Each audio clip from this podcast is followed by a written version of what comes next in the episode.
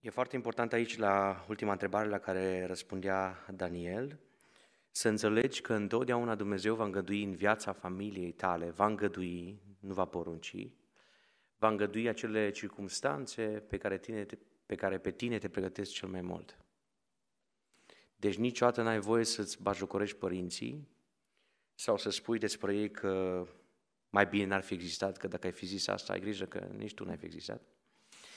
Și să fii foarte atent cu modul în care îți tratezi părinții, cât de dur ești în domeniul ăsta, pentru că s-ar prea putea, în anumite circunstanțe, dacă nu ești atent sau atentă, să riști să repeți istoria.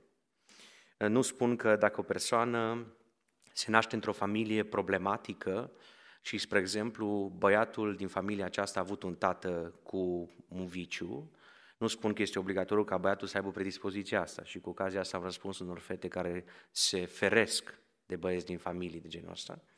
Nu trebuie să tratați cazurile general și nici după vorbe din povești, nici din neamuri, căci că schija nu sare departe de trunchi. Să știți că uneori sare cam departe. Și să știți că Dumnezeu e specialist, e specialist din oameni care n-au avut nici un credit în familia lor să facă oameni extraordinari. Depinde cum se așează fiecare în voia lui Dumnezeu. Așa că nu judecați mărunt, nici ieftin, nici de departe, judecați după o călăuzire sfântă din partea lui Dumnezeu și țineți minte că prin tot ce treceți sunt uh, niște trepte prin care Dumnezeu vă ajută, dacă știți să tratați cazurile bine, în așa fel să parcurgeți istoria încât să fiți binecuvântați. Nu spuneți că ceva care vi se întâmplă rău e din cauza părinților, niciodată, și să știți că tot ce vi se întâmplă e îngăduit de Dumnezeu dacă știți cum să abordați situația sub prezența lui Dumnezeu. O fată întreabă dacă observ un băiat din biserică care are un caracter frumos, vezi să fie numai unul, nu pot să fac niciun pas în a mă observa? Da, poți să faci câțiva pași în spate. M-ați înțeles, da, fetelor? Poți să faci câți pași vrei tu, dar nu în față. Ce vreau să spun cu asta? Apropo de a te băga cineva în seamă.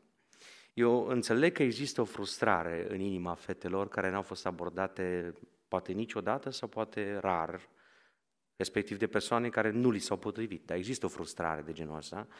Și cazul ăsta e un caz întâlnit în istorie, în momentul în care cineva stă la dispoziția lui Dumnezeu, cu sinceritate, cu apropiere de Dumnezeu, și eu încerc cumva să mă pun în pielea acestor persoane, să înțeleg ce simțăminte au un suflet.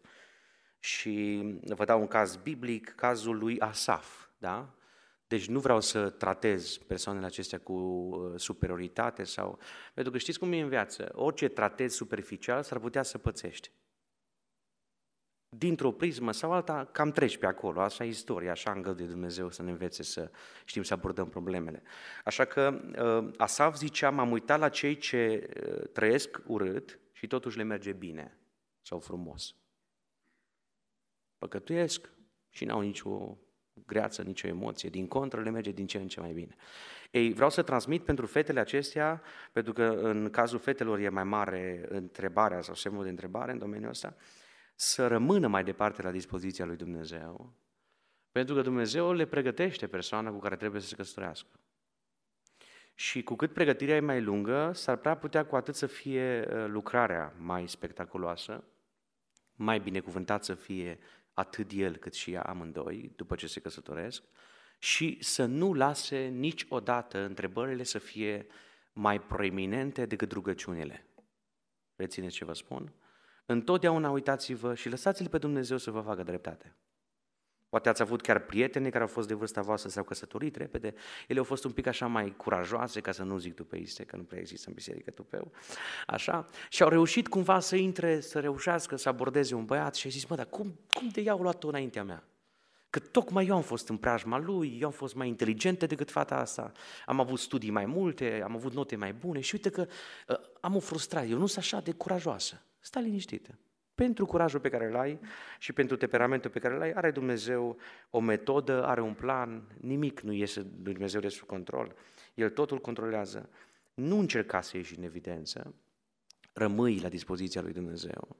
Pentru că marea dramă pe care au traversat-o unele fete care au fost smerite, cum se spunea întrebarea aceea, și care au fost la dispoziția lui Dumnezeu. La un moment dat au coborât garda jos și au zis, păi dacă tot nu mă căsătoresc, hai să, da, să încerc și eu, ca și altele.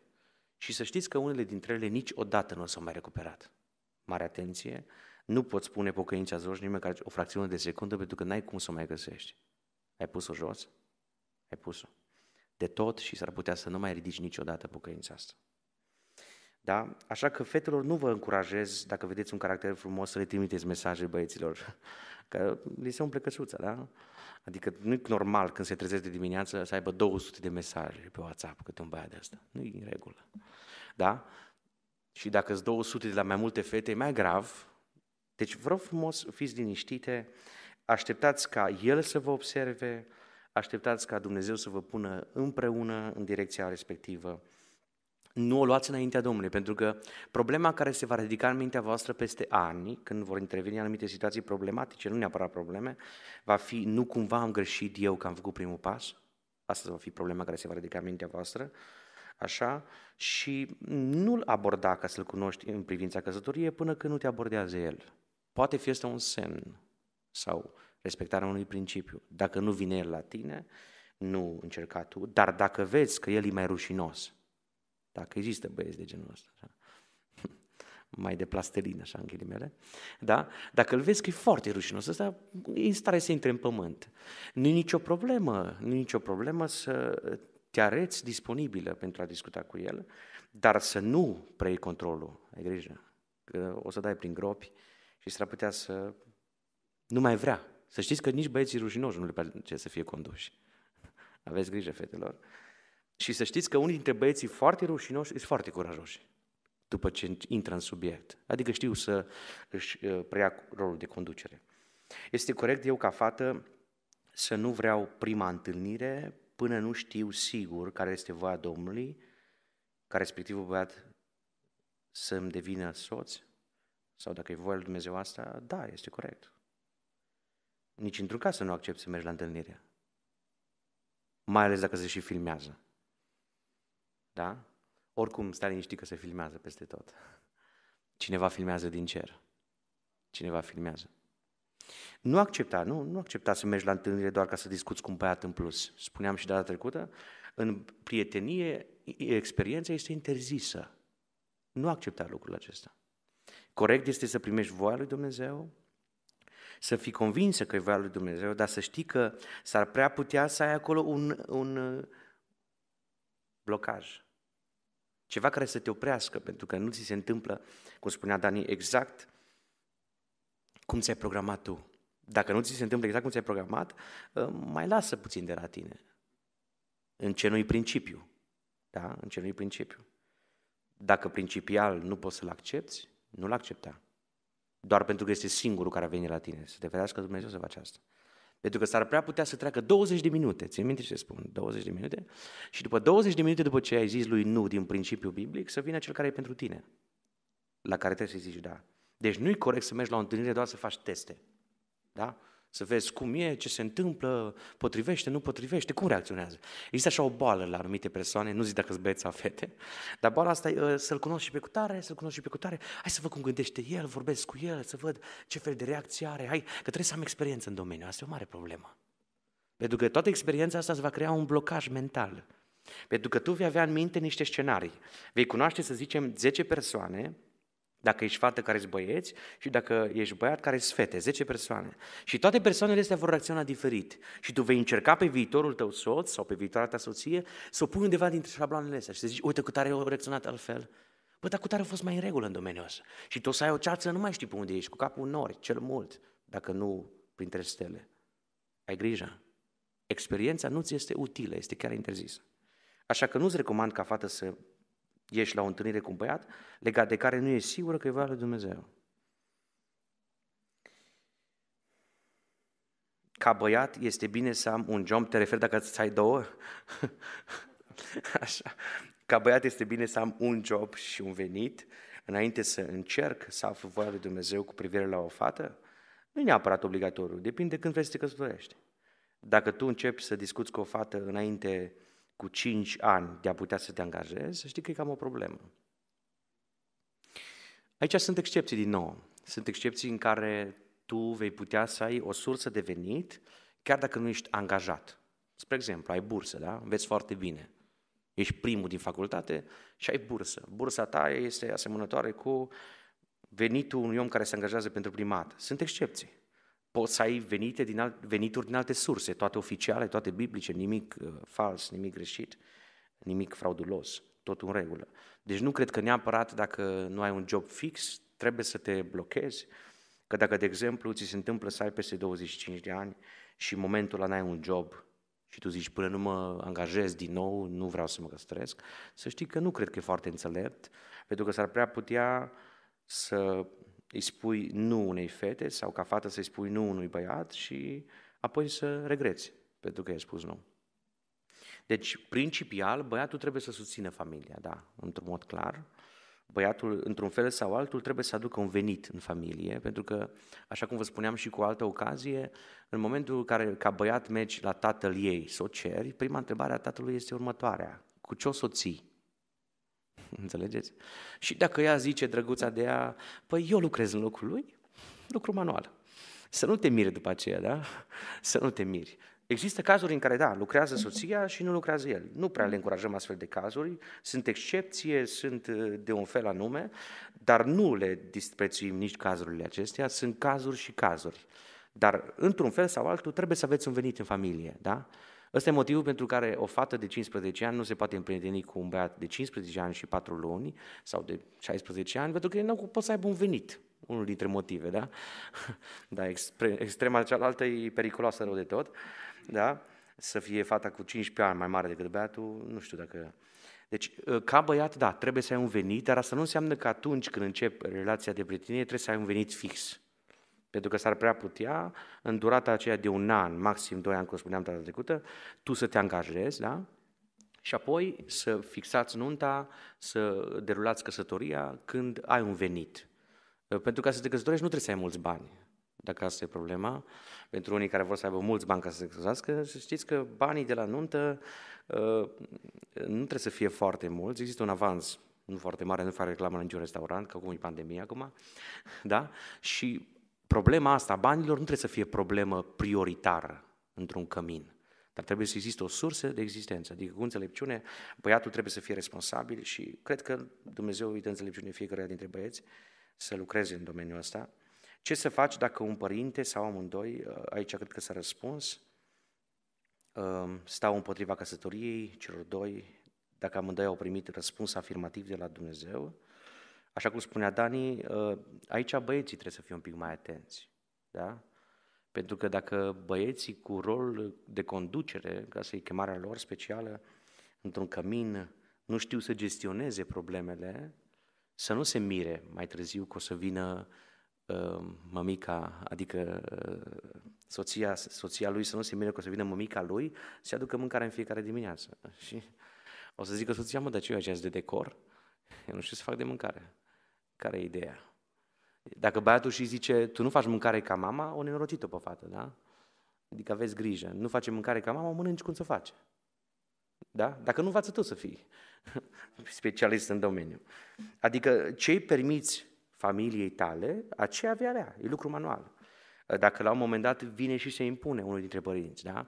Și aici sunt cazuri și cazuri, nu le putem tranșa foarte ușor. Da? Sunt părinți mai autoritari, sunt părinți care se supără dacă nu-i asculți. E foarte important ca pentru fiecare dintre părinții voștri, voi ca și copiii cunoașteți foarte bine pe părinții voștri, să aveți înțelepciunea necesară cum să-i abordați. Niciodată să nu-i broscați. Deci niciodată. Întotdeauna să-i ascultați ce vă spun. Deci, efectiv, să vă conectați la ce vrea să vă spună. Voi știți cum uh, sunteți ca și uh, uh, necăsătoriți, cum am fost eu când am fost necăsătorit și cum am fost toți ceilalți care au fost necăsătoriți și Dani probabil. Adică ce înseamnă? În momentul în care tu mergi uh, să discuți legat de viitoarea uh, căsătorie a ta, uh, tu deja știi ce gândire are cu tare și cu tare, da? Și dacă vezi că începe să discute împotriva planurilor tale, uh, ai o tendință umană să pui blocaj și să-l contrazici direct pe cutare, da? Nu știu, tata, socru, mama, oricine ar fi, da?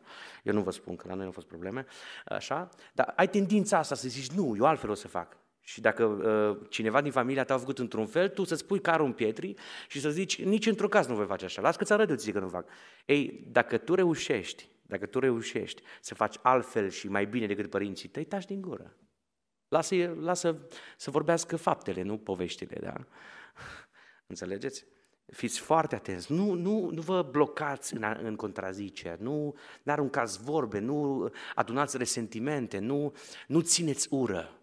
Nu țineți ură, e foarte important să nu ții ură. Foarte important.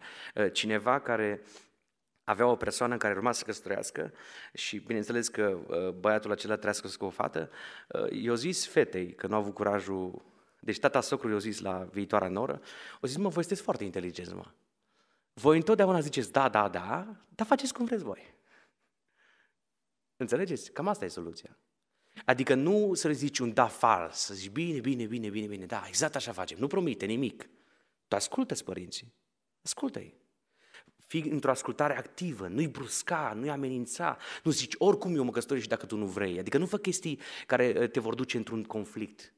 Uh, am o veste interesantă pentru tine, uh, mai repede sau mai târziu o să-ți dai seama că ai nevoie de părinții tăi. Dacă n-ai nevoie de, nu știu, ceea ce au ei material, o să ai nevoie de rugăciunile lor. Adică nu lăsa din căsătoria ta să se nască un conflict care să dureze un an, doi, trei, cinci. Uh, mai am o veste foarte bună pentru voi. Părinții voștri vă cam iartă orice faceți. Înțelegeți ce vă spun? Adică un, o lună, două, trei, cinci, un an maxim, să zicem, nu i-au convenit uh, la părinții băiatului cu cine s-o căsătorit, cu, de fata respectivă. Îi trece. Vă spun eu că îi trece. Stați liniștiți. Ei, ca să-i treacă mai ușor, ca să-i treacă mai ușor situația asta, nu exagerați. Nu creați blocaje. Ă, aici băieții aroganți au probleme, adică nu neapărat aroganți, care vor să se impună și zic, nu, nu mă interesează zici tu, orice mă interesează, zici tu, nu mă interesează, las că mă asociez eu cu cine am, cu prietenii mei, rezolv, mă împrumut. Ă, înțelegeți? Aveți grijă, aveți grijă, că mai repede sau mai târziu vă întoarceți la părinți. Aveți nevoie de rugăciunile lor? Mă refer la părinți care cunosc pe Dumnezeu. Aveți nevoie de sfaturile lor, Ă, aveți nevoie de încurajările lor. Nu vă bruscați părinții. Însă ca și băiat în casă trebuie să știi când ai închis ușa. Când ai închis ușa, ai închisă. Adică tu nu mergi să-ți cumperi draperie cu mama. Hei, te-ai căsătorit. Revinoți. Nici cu mama nu te consulți cu cât încarci rezervorul la motorină, la mașină. Nici dacă e pe benzină, nu cumva să pui motorină de stres. Înțelegeți? Adică aveți grijă ce povestiți, vorbiți între voi. Gata, S-au încheiat discuțiile. Dacă, spunea Dani, dacă cineva dintre voi e foarte alipit de unul dintre părinții, va fi mult mai greu. Dar Biblia zice, se va lăsa pe tatăl său și pe mama sa și se va, după ce se dezlipește de părinți, se lipește de soție. Aveți mare grijă. Pentru că marile probleme care se derulează este pentru că așa au zis, din cauza la cutare. Din, din cauza. Ei, asta nu ce să existe. Între voi doi n-are voie să intre nimeni decât Tatăl, Fiul și Duhul Sfânt. Și amin. Amin. Ziceți amin? Doamne ajută, că dacă nu El, să ne ferească Dumnezeu. Nu știu la ce întrebare ne-am ajuns, dar mai răspund la o întrebare.